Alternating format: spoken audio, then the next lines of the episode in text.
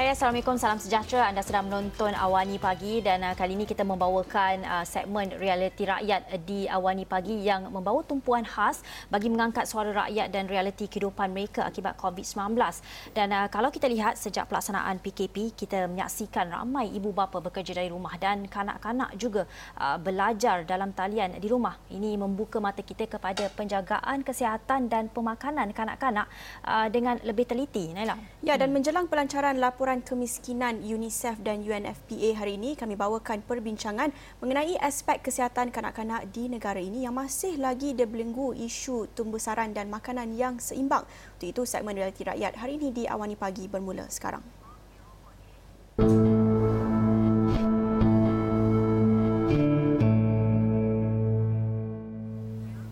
Baik, tinjauan kebangsaan kesihatan dan morbiditi 2019 mendapati 21.8% kanak-kanak bawah umur 5 tahun di negara ini adalah terbantut. Ini menunjukkan peningkatan berbanding 2011 hmm. iaitu dengan 16.6% dan 2015 17.7%. Dan kajian sebelum ini juga ada menunjukkan masalah kanak-kanak terbantut bukan sahaja dikesan uh, dalam kalangan keluarga miskin malah juga dalam kalangan keluarga berpendapatan tinggi.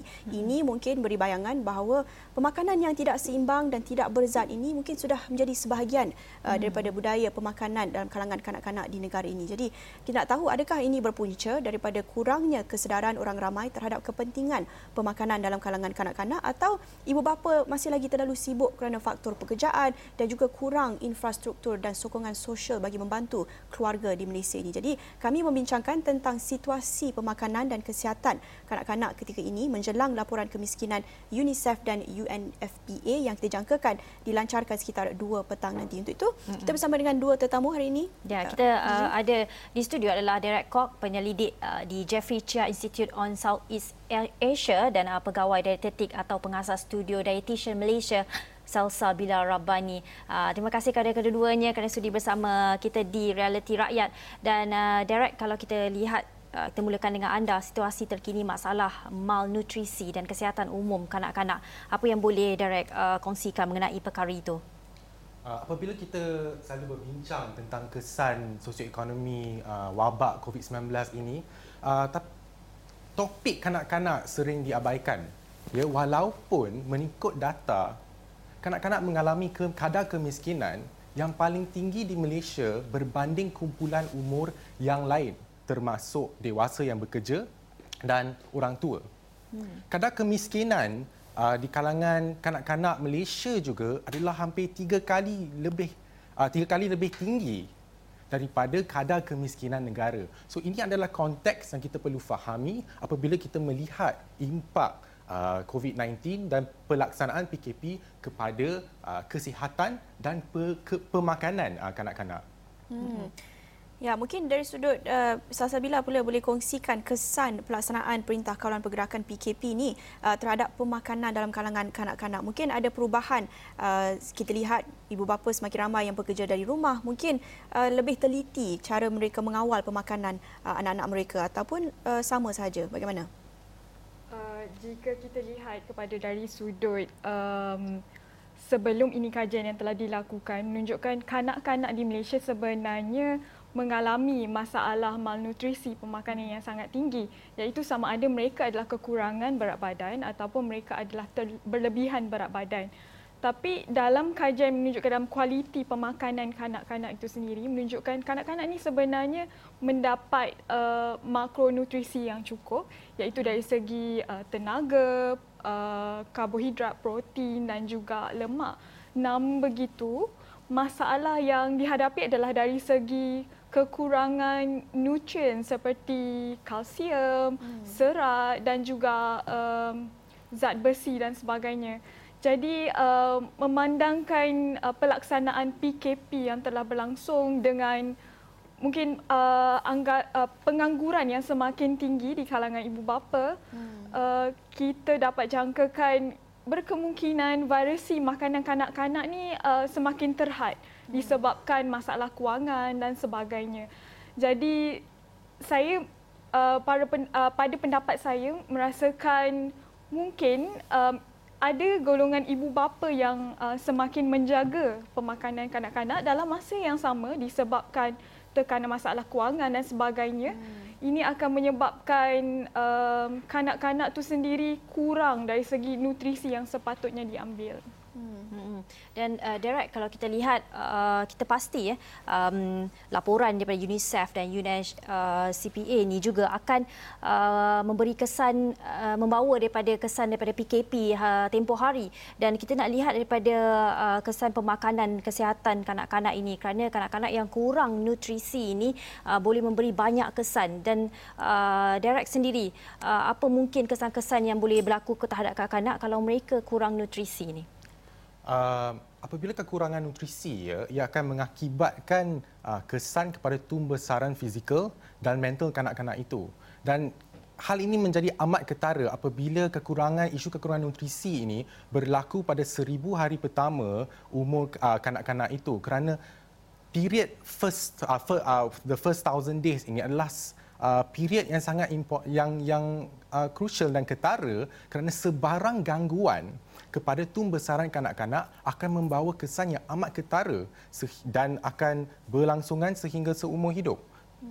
Uh, dia akan mengakibatkan efek kepada pendidikan, kesihatan uh, semasa dewasa dan juga gaji. Kajian menunjukkan bahawa um, jikalau uh, kekurangan nutrisi pada seribu hari yang pertama ada penalti dari, uh, dari sudut gaji sebanyak 20%. Hmm dan daripada daripada laporan uh, untuk kita jangkakan laporan uh, daripada UNICEF dan juga UNFPA ini uh, apa yang boleh kita jangkakan? Adakah uh, uh, adakah ini akan memberi insentif supaya masyarakat mengambil isu pemakanan kanak-kanak ini dengan lebih serius atau ia akan menjadi sekadar statistik saja? Pendapat Derek pada tahun 2018 ya UNICEF telah pun mengeluarkan laporan yang menunjukkan bahawa penduduk di flat di Kuala Lumpur mengalami kesukaran untuk memberi makanan sihat kepada anak-anak mereka.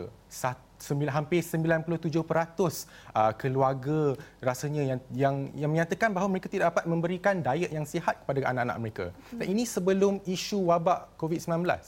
Bayangkan seperti uh, saudari Salsa bila katakan tadi, ibu bapa mengalami kehilangan pekerjaan atau kehilangan pendapatan, jikalau sebelum wabak COVID-19, sebelum pelaksanaan PKP, kita dah hampir 90% lebih yang tidak dapat menyediakan makanan sihat, bayangkan efek sekarang apabila you know kita uh, parents hilang uh, income, hilang pekerjaan dan gaji dipotong. Ya. Yeah. Jadi saat Sabila yang ada pengalaman bekerja dengan studio dietitian, pengasas sendiri studio dietitian ini yang memberi nasihat uh, perkhidmatan kepada mereka di luar hospital bagaimana untuk uh, mengubah ataupun menambah baik gaya pemakanan Uh, dalam kalangan keluarga dan juga kanak-kanak. Jadi mungkin boleh beri sedikit nasihat seperti yang Sasabila tekankan tadi, aspek kos, aspek kewangan lagi-lagi dalam pandemik COVID-19 ini ramai yang hilang pekerjaan, ramai yang tertekan dari sudut kewangan. Jadi bagaimana untuk kita teruskan uh, mengangkat isu pemakanan dalam kalangan kanak-kanak ini, apa nasihat yang boleh Sasabila beri kepada ibu bapa di luar sana uh, berdepan dengan isu kewangan, kehilangan pekerjaan tapi dalam masa yang sama boleh lagi beri makanan yang bernutrisi dan berzat kepada kanak-kanak mereka?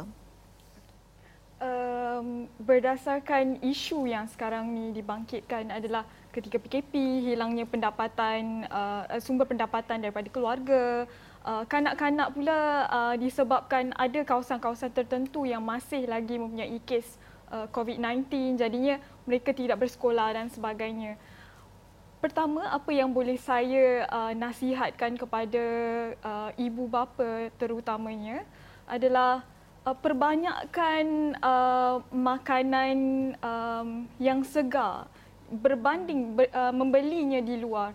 Biasanya uh, orang akan ingat okey makanan uh, yang kita beli uh, makanan sihat sebenarnya sangat mahal. Hmm. Sayur mahal, buah mahal dan sebagainya.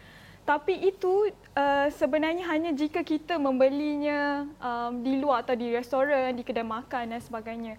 Jika kita betul-betul rancang um, keuangan, kita rancang apa yang kita mahu sediakan kepada um, keluarga dan sebagainya.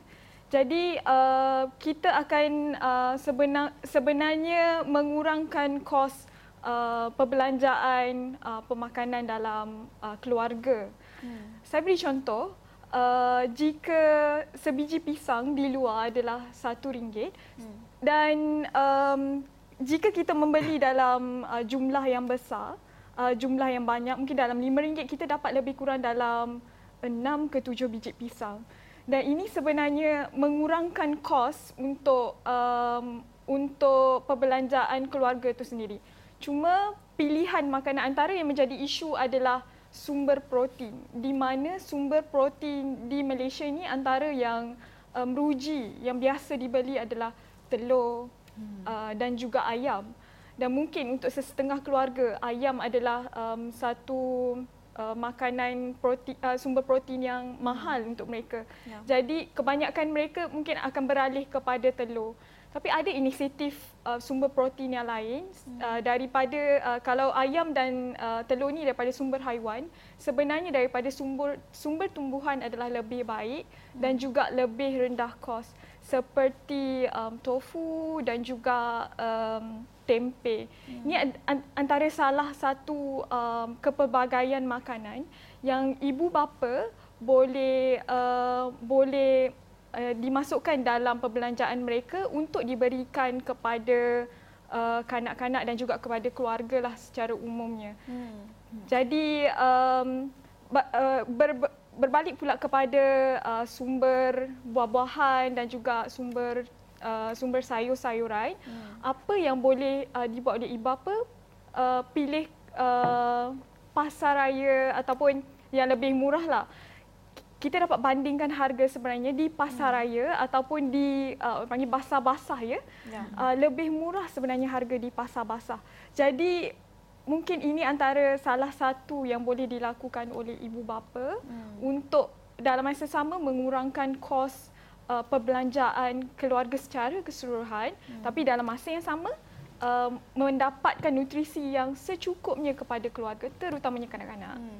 Tetapi selain daripada inisiatif ibu bapa itu sendiri, mungkin Derek boleh kongsikan apa inisiatif daripada sudut kerajaan pula, apa sokongan yang boleh kerajaan berikan, um, adakah pemberian uh, tunai cash mungkin dapat membantu uh, ibu, ibu bapa ketika berdepan dengan uh, keperitan ekonomi ketika ini kehilangan pekerjaan kehilangan punca pendapatan dan sebagainya sekarang ini. Jadi apa lagi uh, selain daripada inisiatif ibu bapa untuk merancang kewangan mereka tetapi mungkin uh, di sini juga ruang untuk kerajaan bantu? Apa contoh idea yang boleh Derek kemukakan Uh, terima kasih Naila uh, for the question. Kerana saya rasa apabila kita selalu berbincang tentang isu malnutrisi, saya rasa terlebih banyak fokus terletak kepada apa yang ibu bapa boleh buat, apa yang ibu bapa boleh lakukan tetapi kita tidak sedar bahawa pilihan individu ataupun pilihan ibu bapa adalah dikekang dan uh, dikekang dan dikesan oleh faktor-faktor struktural, faktor seperti gaji yang rendah, faktor seperti kos tinggi yang tinggi, uh, kos kos uh, apa living cost yang tinggi dan ataupun ketiga faktor seperti wabak COVID-19. Apa yang seorang ibu bapa boleh buat jikalau saya kehilangan pendapatan? Bolehkah saya memilih nak beli pisang ataupun membeli nasi lemak jika option itu tak ada langsung kerana saya tak ada gaji? Kekurangan kewangan adalah punca isu malnutrisi ini. Kekurangan kewangan adalah punca mengapa kanak-kanak di Malaysia yang tinggal di low cost flat tidak dapat uh, makanan yang sihat walaupun option itu ada. Jadi apa yang kerajaan boleh buat? Selesaikan masalah akar itu iaitu kekurangan kewangan melalui cash transfer program hmm. ataupun pengagihan wang seperti yang dilakukan uh, dalam uh, bawah program bantuan prihatin nasional. Hmm. Kita perlu solve masalah akar itu Masalah malnutrisi adalah simptom atau manifestasi masalah akar itu. Dan unless and until kita selesaikan masalah kekurangan wang itu, masalah ini akan berlarutan kerana masalah-masalah semua ini yang kita bincangkan sudah wujud dan sedia ada sebelum PKP, sebelum wabak COVID lagi. Wabak COVID sekarang hanya menjelaskan isu-isu ini. Dan ya. pihak kerajaan perlulah uh, mengambil uh, langkah yang sepatutnya. Hmm. Dalam masa yang sama kekangan kewangan uh, tekanan yang dihadapi ibu bapa ketika ini bukan saja um, beri kekangan dari sudut kewangan tetapi kekangan dari sudut masa juga. Seperti apa yang dikongsikan Sasabila um, perancangan itu memerlukan masa dan itu mungkin satu manfaat ataupun privilege yang tak semua ada untuk merancang makanan untuk um, malah menyediakan makanan itu sendiri. Sebab itulah mungkin uh, makanan seperti nugget sausage itu yang lebih uh, mudah lebih popular kerana itu yang lebih mudah disediakan lebih cepat. Uh, tapi itu yang kita akan bincangkan selepas ini kekangan dari sudut ke, uh, masa juga jadi ya. satu aspek ataupun uh, cabaran buat ibu bapa uh, lagi-lagi ketika PKP ini jadi kita akan uh, berhenti rehat seketika jangan ke mana-mana kita akan uh, uh, kembali ke awal pagi selepas ini ya.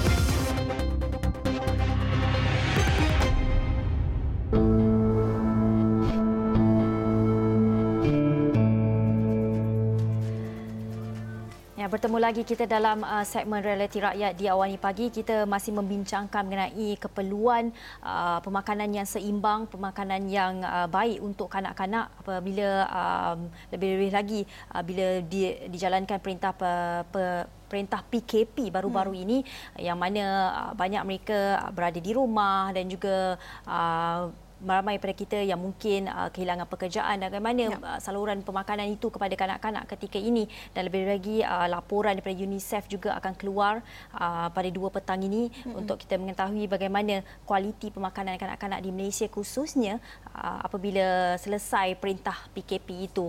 Hmm, Naila.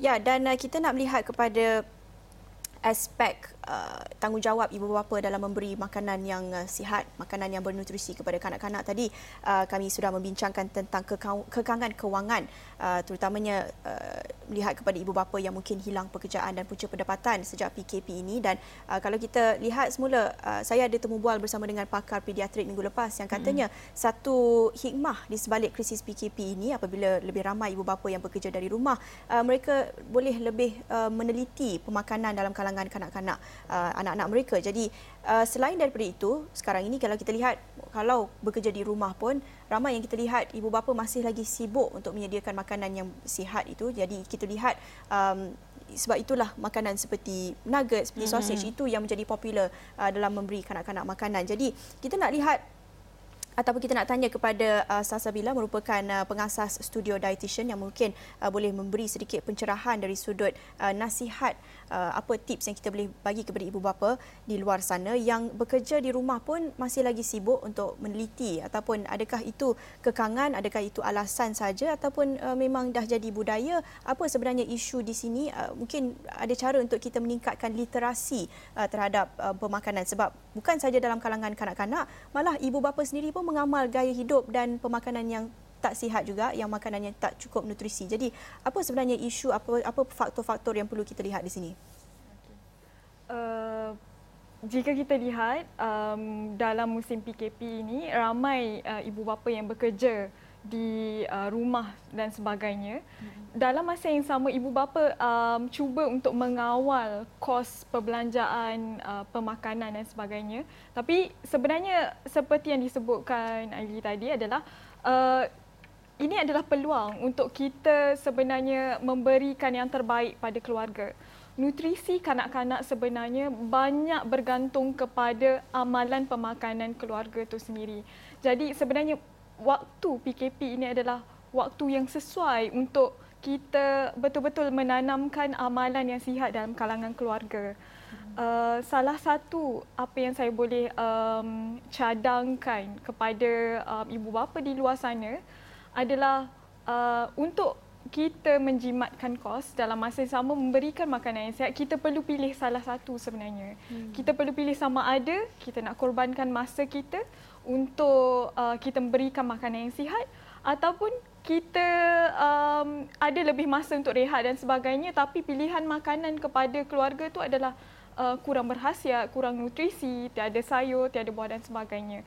Jadi um, apa yang saya boleh cadangkan yang pertama adalah um, ibu bapa perlu ambil uh, ambil sedikit masa untuk uh, menyediakan kata meal prep ataupun persediaan pemakanan sebelum kita nak memasak. Itu sebenarnya menjimatkan masa ya. Uh, seperti dah siap potong semua sayur dan sebagainya simpan dalam dalam peti um, dah ada siap uh, buah-buahan sebenarnya uh, selain daripada biasanya orang macam akan cakap uh, pilihan sausage, hmm. nugget yang perlu digoreng dan sebagainya lebih cepat, lebih mudah dan sebagainya sebenarnya harga adalah lebih kurang sama dengan buah-buahan kalau nak dibandingkan. Tapi buah itu hanya perlu untuk ambil potong dan makan berbanding sausage yang perlu digoreng, burger yang perlu digoreng dan sebagainya. Jadi ini uh, sebenarnya bergantung kepada ibu bapa. Apa yang ibu bapa sediakan di rumah, memandangkan semua uh, kebanyakan keluarga sekarang berada di rumah, bekerja dari rumah, kanak-kanak juga uh, banyak belajar di atas talian. Hmm. Jadi apa yang ada di rumah sebenarnya um, itulah yang akan mereka makan. Hmm. Di pendapat saya, pertama um, ibu bapa yang perlu um, sediakan um, jenis pilihan makanan di rumah. Perbanyakkan uh, boleh juga pilihan lain seperti kekacang ada di rumah ya. Selain daripada sausage dan sebagainya, kekacang kuda, mungkin jagung dan sebagainya hanya perlu direbus untuk disediakan kepada kanak-kanak itu sendiri mungkin um, kalau susu ni agak agak mahal lah untuk golongan um, yang ber, berpendapatan rendah. Tapi ini antara sumber yang saya sebutkan tadi uh, pilihan yang lebih baik. Yang kedua antara uh, untuk uh, membantu dari segi um, persediaan pemakanan kepada kanak-kanak. Kita dah siap uh, potong-potong makanan semua letak dalam peti kemudian baru masak so itu menjimatkan masa sebenarnya untuk hmm, untuk yeah. uh, menyediakan makanan kepada um, keluarga itu sendiri. Ya. Yeah. Uh, Derek, uh, seperti kita lihat, uh, dengarkan apa yang Salsa bila katakan uh, cadangan itu sangat baik tetapi Derek sangat tekankan mengenai bukan mengenai keseimbangan makanan tetapi lebih kepada makanan itu ada atau tidak, mampu atau tidak untuk disediakan. Uh, pandangan Derek sendiri, kita tahu kanak-kanak perlukan uh, keseimbangan makanan seperti yang dikatakan oleh Salsabila. Tapi adakah uh, daripada selain daripada uh, usaha daripada ibu bapa itu sendiri usaha daripada pihak berkuasa. Seperti sebelum ini uh, ada menyediakan program sarapan pagi di sekolah perlukah diperbanyakkan dan juga uh, program-program seperti bank food uh, sorry food bank uh, di Malaysia itu perlu diperbanyakkan. Uh, dan juga pemilihan uh, ataupun bekalan dalam food bank itu uh, perlu di, uh, yang seimbang juga perlu dikenal uh, pasti di, dibekalkan kepada mereka yang memerlukan uh, saya rasa memang sesuai uh, show ini dipanggil realiti rakyat ya kerana kalau kita nak kupas data dan kajian yang telah dilakukan yang fokus kepada penghuni uh, flat kos rendah dan uh, rakyat B40 memang betul. Pilihan itu sebenarnya bukan antara makanan uh, yang tidak sihat uh, dan makanan yang sihat tetapi sebenarnya sama ada makanan itu ada atau tidak. Jadi root cause itu macam saya katakan tadi adalah isu di mana ibu bapa tidak dapat afford makanan full stop. Bukan sama ada makanan itu sihat atau tidak. Jadi apakah peranan kerajaan macam saya katakan tadi first step memberi agihan tunai. Dan kedua meng, uh, melalui program-program seperti program sarapan sekolah di mana kanak-kanak itu ataupun pelajar itu mempunyai garanti atau jaminan makanan at least satu meal in a day. Menurut NHMS 2018 kanak-kanak berusia 2 umur uh, 2 tahun ke bawah lebih kurang 20% tak makan at least 2 meal in a day. Hmm. Saya makan tiga kali sehari. Tetapi kanak-kanak di bawah umur 2 tahun di dalam period yang paling ketara, yang paling penting tak cukup makan even dua kali sehari. Dan ini adalah step yang boleh dilakukan oleh kerajaan menerusi pengagihan bantuan tunai. Kedua pengagihan makanan itu sendiri melalui food bank dan program sarapan contohnya ataupun program makanan di sekolah. Yang di mana kita lihat impaknya di Norway dan di Jepun uh, di mana bukan sahaja kanak-kanak itu mendapat makanan dan nutrisi yang mencukupi tetapi ia boleh transform dan mengubah budaya pemakanan satu negara itu dalam satu atau dua generasi sahaja. Hmm. hmm. Jadi Derek sebelum kita akhiri awani pagi realiti rakyat ini seperti yang dikatakan Derek COVID-19 ini hanya menjelaskan lagi isu yang sudah wujud sejak sekian lama. Isu uh, pemakanan dalam kalangan kanak-kanak isu malnutrisi isu tumbuh sarang yang terbantut. Ini banyak berpunca daripada polisi-polisi sosioekonomi uh, negara kita. Jadi bergerak ke hadapan apa pengajaran yang kita boleh ambil daripada pandemik COVID-19 ini yang kita harap mungkin dapat meningkatkan lagi kesedaran kita terhadap uh, Uh, aspek kesihatan. Kalau kita lihat di negara jiran di Indonesia uh, kadar kematian ya bukan saja kes positif tetapi kematian akibat COVID-19 dalam kalangan kanak-kanak sangat tinggi kerana melihat kepada tahap uh, nutrisi mereka hmm. mereka ramai yang um, malnutrition uh, yang tidak cukup zat Uh, mengakibatkan mereka lebih terdedah kepada risiko gejala yang lebih berat uh, COVID-19 itu. Jadi kita harap COVID-19 ini bergerak ke hadapan kita boleh ambil isu-isu kesihatan lebih serius. Jadi apa pengajaran yang kita boleh ambil di sini, Derek? Pengajarannya ialah nombor satu, sistem uh, perlindungan sosial di negara ini terutamanya yang fokus kepada kanak-kanak amat lemah. Kita lihat bagaimana ibu bapa tidak dapat afford makanan kita juga melihat bagaimana budaya pemakanan okay, uh, di negara ini sebenarnya berkait rapat dengan isu-isu ekonomi. Jadi walaupun bagus kita belajar cara-cara untuk uh, memilih makanan yang lebih sihat untuk anak-anak kita, kita perlu sedar bahawa konsep pilihan ini sebenarnya dikekang oleh faktor-faktor yang lebih besar seperti faktor-faktor ekonomi yang hanya kerajaan dan pihak berkuasa yang boleh uh, mengambil tindakan. Hmm. Jadi kita perlu ubah fokus itu daripada individu kepada apa yang boleh dilakukan oleh pihak berkuasa dan masyarakat kerana tanggungjawab uh, untuk membesarkan anak-anak itu bukan terletak kepada ibu bapa sahaja kerana mereka adalah modal insan negara pada masa depan jadi ia harus dipikul oleh masyarakat dan juga pihak kerajaan. Ya, ya betul tu. Generasi yang kurang nutrisi pasti pastinya nanti juga akan menjadi uh, pewaris negara dan kita tidak mahu itu berlaku dan berlarutan dan uh, kita harapkan apa yang kita bincangkan di sini dapat membuka mata ibu bapa di luar sana dalam mana membekalkan pemakanan yang lebih baik kepada kanak-kanak dan juga uh, untuk um, pihak berkuasa kerajaan ya. untuk menilai sendiri laporan yang bakal uh, dikeluarkan oleh UNICEF nanti bagaimana kualiti pemakanan kanak-kanak khususnya dalam negara kita. Ya. Hmm. Untuk itu kita berterima kasih kepada tetamu kita pagi ini Derek Kok merupakan penyelidik Jeffrey Shah Institute on Southeast Asia dan juga Salsabila Rabani merupakan uh, pengasas studio dietitian masing-masing kongsikan pencerahan berhubung dengan isu malnutrisi dalam kalangan kanak-kanak di Malaysia. Kita akhiri awal pagi di sini segmen realiti rakyat bersama saya Naila Huda dan saya Jiji Ahmad. Terima kasih kerana menonton. Bye.